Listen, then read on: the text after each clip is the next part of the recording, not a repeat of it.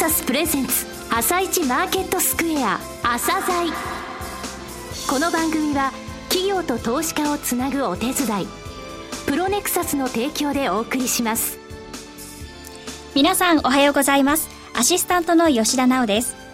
それではスプリングキャピタル代表チーフアナリストの井上哲夫さんと番組を進めてまいります。井上さんよろしくお願いします。よろしくお願いします。さて29日のニューヨーク株式市場でダウ工業株30種平均は反落。前の日に比べ70ドル48セント安の16,912ドル11セントで終了しています。またナスダック総合指数は続落。2.211ポイント安の4442.698で終了しています。FMOC の結果発表前ということと午後遅くにオバマ大統領が対ロシア制裁の強化を発表したことから徐々に下げ幅が拡大し安値圏で引けましたね。そうですね。あの FOMC の結果が、えー、今日出るわけなんですけれどもね、はい、1月の FOMC で、えー、なんて言いますかね。今回の FOMC で QE3 の規模は350億ドルから250億ドルに、えー、縮小されるでしょうと、おそらくこのシナリオからずれることはないでしょうね。えー、ただあの、イエレン議長の記者会見もないんですよ、今回。ということがありますので、はい、あまりその、えー、大きな変更はないでしょうということですね。ただ FOMC 前っていうのは、えー、ここのところ毎回ちょっとこうやって弱含むという感じですかね。はい、では後半もよろしくお願いいたします。続いては朝鮮今日の一社です。朝鮮今日の一社本日は証券コード2337東証ジャスダックスタンダードに上場されているいちごグループホールディングスさんにお越しいただきましたお話しいただきますのは代表執行役会長のスコット・キャロン様です本日はよろしくお願いしますよろしくお願いいたします。えー、ようこそ お越しくださいました。有名人ですね。上場されてこの11月に12年、えー、いちごグループホールディングスに称号変更されてもうじき4年になりますけれども、いちごというのをですね、実はちょっと名前間違えてらっしゃる、由来を間違えてらっしゃる方がまだ結構いらっしゃいまして、えー、なぜ社名にいちごとつけたのか、えー、そこら辺からですね、その思いについてお話しいただけますでしょうかね。私はカリフォルニア出身なんですけれども、はい、当然、イチゴっていう名前を付けてしまうと、ストロベリーだと。果物だと思われてしまいますが、で、ね、も、ま、ま、日本のあのストロベリー、イチゴで私は世界一美味しいと思いますが、すか実は、はい、えー、社名の由来は、えー、果物じゃなくて、イチゴ一会。イチゴ一会、ね、でございますね。はい、あの、おかげさまで私の人生の大半が日本になっておりますので、やはり、その左人の心構え、はい、人との出会いを大切にすることは私は非常にもう素晴らしいお言葉だと思って、はい、私のもその軌道理念ですね。あの外の方を大切にしようといい名前と思ったんですね。なので、その一期一会から、ひらがな表記なんですが、はい、あの、取らせていただいております。千利休の頃からのですね。ということですね。えー、いちごグループホールディングスさんですけれども、まあ、J リートで有名なんですけれどもね、はい、どのような事業をされているのか、えー、お話しいただけますでしょうか？まあ、主業務が、はい、えっ、ー、と、総合不動産サービスと呼んでおるんですけれども、はい、それが J リートを運用するアセットマネジメント、資産運用ですね。はい、あの、いちごリートもございます。はい、で、えー、その次は不動産賃貸ですね。はい。あの、御社の今手掛けられて、うん、えー、リノベーションされた物件とか、はい、えー、出てらっしゃいますよね。そうですね、はい、そっちの方が実はメインなんですよね。あの、不動産賃貸の方は、あの、もう長期的には、え日本の不動産を保有させていただいて、その価値維持向上を図りますが、主にやっておりますのは、不動産再生ですね。はい、やはり、ちょっと古くなってる、えー、不動産、を良くすると。はい、えー、そのテナント様のために、市民の方々のためにですね。例えば、耐震基準になってない、古いもので。ですね。すねはい、を、えー、新耐震、耐震補強を、あの、測って、えー、そしてその安全性を確保するとか、ね、順法性のない、えー、不動産を良くするとか、そっちの方が我々はいわゆるバリューアップですね。あの、付加値をつける、はい、えー、不動産の業務ですね。あのホームページ見ますと、これがこういうふうにきれいになりましたと、はい、出てますが、その他はやっぱり1980年より前の物件なんかでも、はい、えー、耐震性ってものを上げた上で、えー、きれいにして、えー、そして入居してもらうって言いますか、えー、会社さんに来てもらうとか、えー、そういった事業をされてるということですね。そうですね。はい、あの、古き良き日本は、あの、はい、私生きていると思いますし、古き良きビルもあると思うんですね。はい、立地がいいんですけども、やはり耐震のね、のものであって、それを直さないといけないんですけども、はい、直しさえすれば、良いビルとしては使っていただくことになりますね。はい、そうなんですけどね。ただまあビルにしてもそうですし、あの、同じ木造の家でもですね、はい、日本とアメリカだと、えー、平均、えー、使う年数はアメリカの方が全然長いんですよね。えー、日本というのはなんかここの部分、あの、えー、ちょっと遅れてしまったなっていうのは、実はその不動産の部分では感じることなんですけれどもね。はい。まあ、アメリカより進んでると思いますが、もうこれ、これに関して申し上げますと、やはり もったいないありますね。もったいないですね。えー、はい。えー、あともう一つ、クリーンエネルギー事業。えー、えー、ここちらも日本橋の一つですけれども、えー、こちらについてお話しいただけますでしょうか？そうですね。はい、あの、まあ、3.11の非常に、あの、まあ、悲しい、大震災ありましたので、まあ、その後政府として国としてその再生エネルギーを促進するような、はい、あの政策を取っていただいたんですがそれと一貫して、はい、あの太陽光、えー、大規模の太陽光発電、はい、メガソーラーという事業に、えー、乗り出したんですよ。まあ、それがやはり市民の方々のために非常に質の高い、またローカルで発電しますので、地球に優しい安全性抜群という太陽光なので、それはこれからの成長する事業としてあのやっております。御社はそのために森林を伐採したりしてあの作ることはしないというふうな方針でいらっしゃると聞いたことがあるんですけど、ね、そうですね。あの、はい、やはり環境に優しいものを、むしろ環境に優しくない形でやってしまうと、本末転倒なので、はい、えー、やはり市民とも共同であのやることは、まあ、市町村の方々とあのジョイントで、あのご弁でやってるところ多いんですね。はい、なるほどね。今年のあの2月にですね、日経の記事で出ましたが、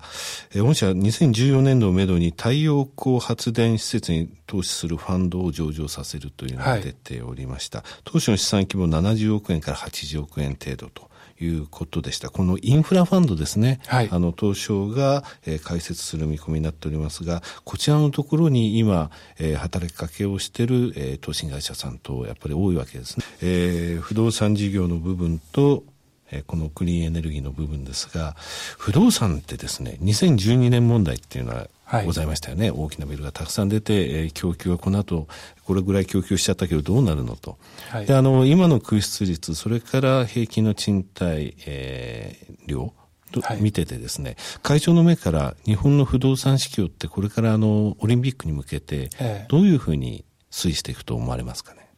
そうですね。まあ、2000、いわゆる2012年問題は結局問題でもなかったんですよね。はい、なので、ちょっとあの、まあ、一、えー、永住者として、はい、場合によっては日本人がちょっと悲観論がありすぎると思いますね。はい、このぐらい強い国だって。で、まあ、今回も不動産のところで、はい、保守的に見てる方もいらっしゃるかと思いますが、いわばこの加熱になってるんじゃないかとか、はい、あのあるんですが、やはり、えー、預貯金で0.02%しか、はい、あの金利がついてないと。で、国債でも長、えー、長期国債で50ベースです0.5%しかないと。はい、に対にに対して、有料な不動産で4%とか5%利回りがつくんですよね。なので、今決して加熱してないと思うんで、むしろ不動産価格が上がることは、えー、その実態、経済の、まあ、好転を反映するものと思いますし、2020年に向けて、まあ、こういうような前向きな経営環境が続くとしたら問題ないと思いますね。はいえー、業績の方にお話を移らせていただきますが、前期非常に、えー、2月期ですけれども、うん、素晴らしい数字でした。えー、昨年11月ファイナンス行われましてね、それをきれいに生かすといいますか、うまく生かす形で、えー、これから一号さん行くぞっていうような、そういうのを感じさせる数字だったんですが、はい、今期もすごいですね。営業利益が97%増、最終利益が34%増と、えー、さらに好調な数字となっております。えー、また、御社シフトアップ2016。はい。というものを掲げてらっしゃいますが、このシフトアップ2016についてお話しいただけますでしょうか？そうですね。まあ、私どもは、あの成長企業であると思っておりまして、はいはい、やはりあの私はアメリカ人はアメリカ人なんですけどももう本当に日本を愛してます。そうですね。で、日本らしい経営もさせていただきたいと思いますし、日本らしい成長。えー、もあると思うんですね。はい、なので、成長、いかに私の正しい形で株主様のためにあの実現できるかと思ってるんで、2000、今おっしゃったそのシフトアップ2016っていうのは、はい、もう営業利益、純利益を何倍も、えー、増やしていくと。えー、で、その中では安定性も増やしていくと。えー、まあ2年で、えー、営業利益、純利益を4倍にする。はい、毎年倍にするとね、はい、あの、1が2になってて、その2が去るなら4 でなってるんですよね。なので、2016年までは、あの、私どもの EPS ですね、一株利益を18円に持っていくんですね。はい、で、ところで、13年のところで、えー、3.6円だったんで、あの、5倍にします。はい。で、その過程の中では当初一部にも移設するという目標を立てられますし、はい、成長企業として、はい、えー、社会貢献すること、テナントさんですね、また株主様、えー、地域社会に貢献する企業としてなりなりたいですね。はい。今のシフトアップ2016まとめますと、昨年の2月、2013年2月期に、えー、売上がほぼ50億、一株当たりの当期純利益が3.6円、えー、66円だったんですが、えーえー、それはあの今年の2月期でしたが、えー、売上が74億、えー、そして一株当たりの利益が9.83円、えー、大きく伸びたんですが、これを2016年2月にはさらに倍近く、ね、18.25円ということですね。えーえー、2013年からの3年で見ますと、営業利益のところにつきましてこれ 7, 7倍ぐらいになるんですか。売上のところが3倍そして純利益のところにつきましては6倍近くということになるわけですね。ええ。非常にあの急ピッチで拡大しているという印象がありますけれどもそこら辺のところをですねあの非常に理解されたのが去年のファイナンスで、え個人投資家の方も、えー、たくさん、えー、それにアプライされたわけなんですけれどもはい。えその個人投資家もですね、非常に気にしている JPX400、はい、こちらのところに御社選ばれるということをですね、目標として一つ掲げられて宣言されましたけれども、この部分についてお話しいただけますか？多分日本の上場企業として、はい、正式に JPX 日経400に入るんだと、はい、えー、目標を立てる会社として初めてだと思いますけれども、はい、やはり非常に先端、えの指数だと思いますし、というのは、入るには、営業利益を上げること、はい。えー、ROE ですね。あの、株資本、えー、利益率を上げること、はい、時価総額を上げること、はい。えー、その3つのや、やはり株主様のためになる、えー、経営目標になりますので、でねうん、私どもはその3つとも、あの、測りたいと思って、はい、もう十分に入れると思うんで、あの、試算しましたので、でねはいあの、正式に、あの、経営目標として立てました。2016年8月。これ1年前倒しになる可能性ないですかね。頑張ります。あの、時価総額という部分ではもう十分来てますし、えー、この利益のままだと来年の可能性もあるなというふうに私は思ってるんですけれどもね。はいはい。えー、最後になりましたが、リスナーに向けて一言お願いできますでしょうか？はい。あの、私、四字熟語で一応、一応一会は大好きですけども、はい、それと同時に有言実行だと思いますね。はい、なので、今回の中期経営、経あの計画は絶対に、もう必ずや、あの、実現するものだと思っておりますので、精一杯頑張ります。はい、引き続きよろしくお願いいたします。日本人よりも日本人らしくて、日本人よりも日本の大好きな、えー、スコット・キャロン会長様、えー、本日はどうもありがとうございました。こちらこそ本当にありがとうございました。なお、今日の一社のロングインタビューは番組ホームページからお聞きいただけますが、さらに井上さんにいちごグループホールディングスについてお話しいただきます。はい。えー、スコット・キャロン会長、とにかく素敵な人でしたね。ねはい、はい、えー、会社のあの経営指標ランキング申し上げます。えー、3279社中、総合が159位。えー、上位4.8%の数字ですね。えー、成長性につきましては、えー、39位という、えー、上位1.2%の数字になってます。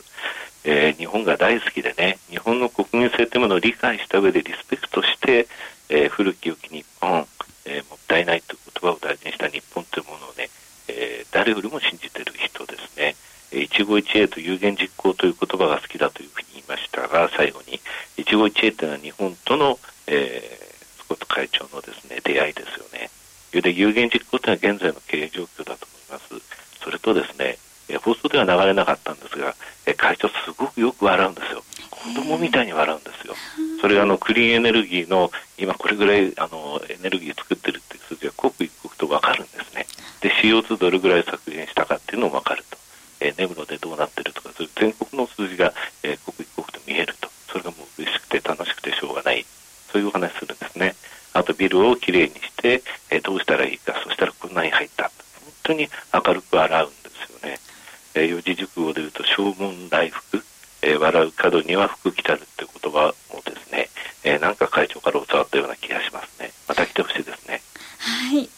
ありがとうございます。それでは一旦お知らせです。企業ディスクロージャー IR 実務支援の専門会社プロネクサス上場企業のおよそ6割2200社をクライアントに持つこれはアジア証券印刷の時代から信頼と実績を積み重ねてきたからこそさらにプロネクサスが目指すのは企業と投資家をつなぎ日本の株式市場を活性化させることですプロネクサス私たちは個人投資家の皆さんを応援します井上哲夫今日のストラテジーそれでは井上さん、後半もよろしくお願いします。はい、よろしくお願いします。えー、先週の放送からですね、はい、えー、ダウは1週間で200ドル落ちてるんですね、ちょうど。はい、これ1.2%ぐらいの下落率なんですが、日経平均はっていうと、275円上がって、昨日までで1.8%上昇してるんですよ。はいですので、非常に日本株の強さというのはこの1週間目立ったと思うんですけれども、えー、5月の、中旬、下旬以降、時間をかけて1万5000円を日経平均固める時期なんですよと。えー、6月下旬にはそれに成功したよと、えー、狭いレンジでテクニカルの分析、えー、上行った時は、えー、ちょっと、えー、加熱感、下行った時は、えー、突っ込んだところはというので、そのテクニカルの分析で今は勝てる時期ですと申し上げました。それで先週、えー、アメリカの PER が17倍ぐらいなんで、えー、過去4年間のところを見ても18倍が、えー、までいくとちょっと落ちちゃうと。となると、ダウは1万8300ドルまでが今の、えー、企業収益の状態では、えー、精一杯かしら6%弱の上昇。日経平均については1万6300円と申し上げたんですけれどもね、はい、えただ今、日経平均、非常にですね、えー、それほど過熱感がない理由って実はアメリカなんですよ、はい、アメリカ200ドルダウ下げたって言いましたけれども、はいえー、RSI14 日っていう指標があるんですけれどもね、14日間のうち、えー、前日比の幅値幅っていうところを全部絶対値で足して、そのうちプラスはどれぐらいのパーセントエージなのっていうのが、実は45%ぐらいしかないんですよ。これは36から80っていうのはアメリカの、えー、私の中での、えー、バンドなんですね。ですので下の方にいますので、えー、テクニカル的には非常にいい状況というか上昇が期待できるということなんですよね。でそういった状態の中、日本株ちょっとあの加熱感あの出てますけれども、1万5500円より上のこのところ、えー、まあ、今日はちょっと、えー、られるかもしれませんけれどもね、えー、おしめっていうものを1万5000から1万5500円に上げる時期に入ったとはい、かりました。井上さん、お時間になりました。今日もありがとうございました。また来週もよろしくお願いします。えー、この後は東京市場の寄り付きです。朝鮮この番組は企業と投資家をつなぐお手伝いプロネクサスの提供でお送りしました。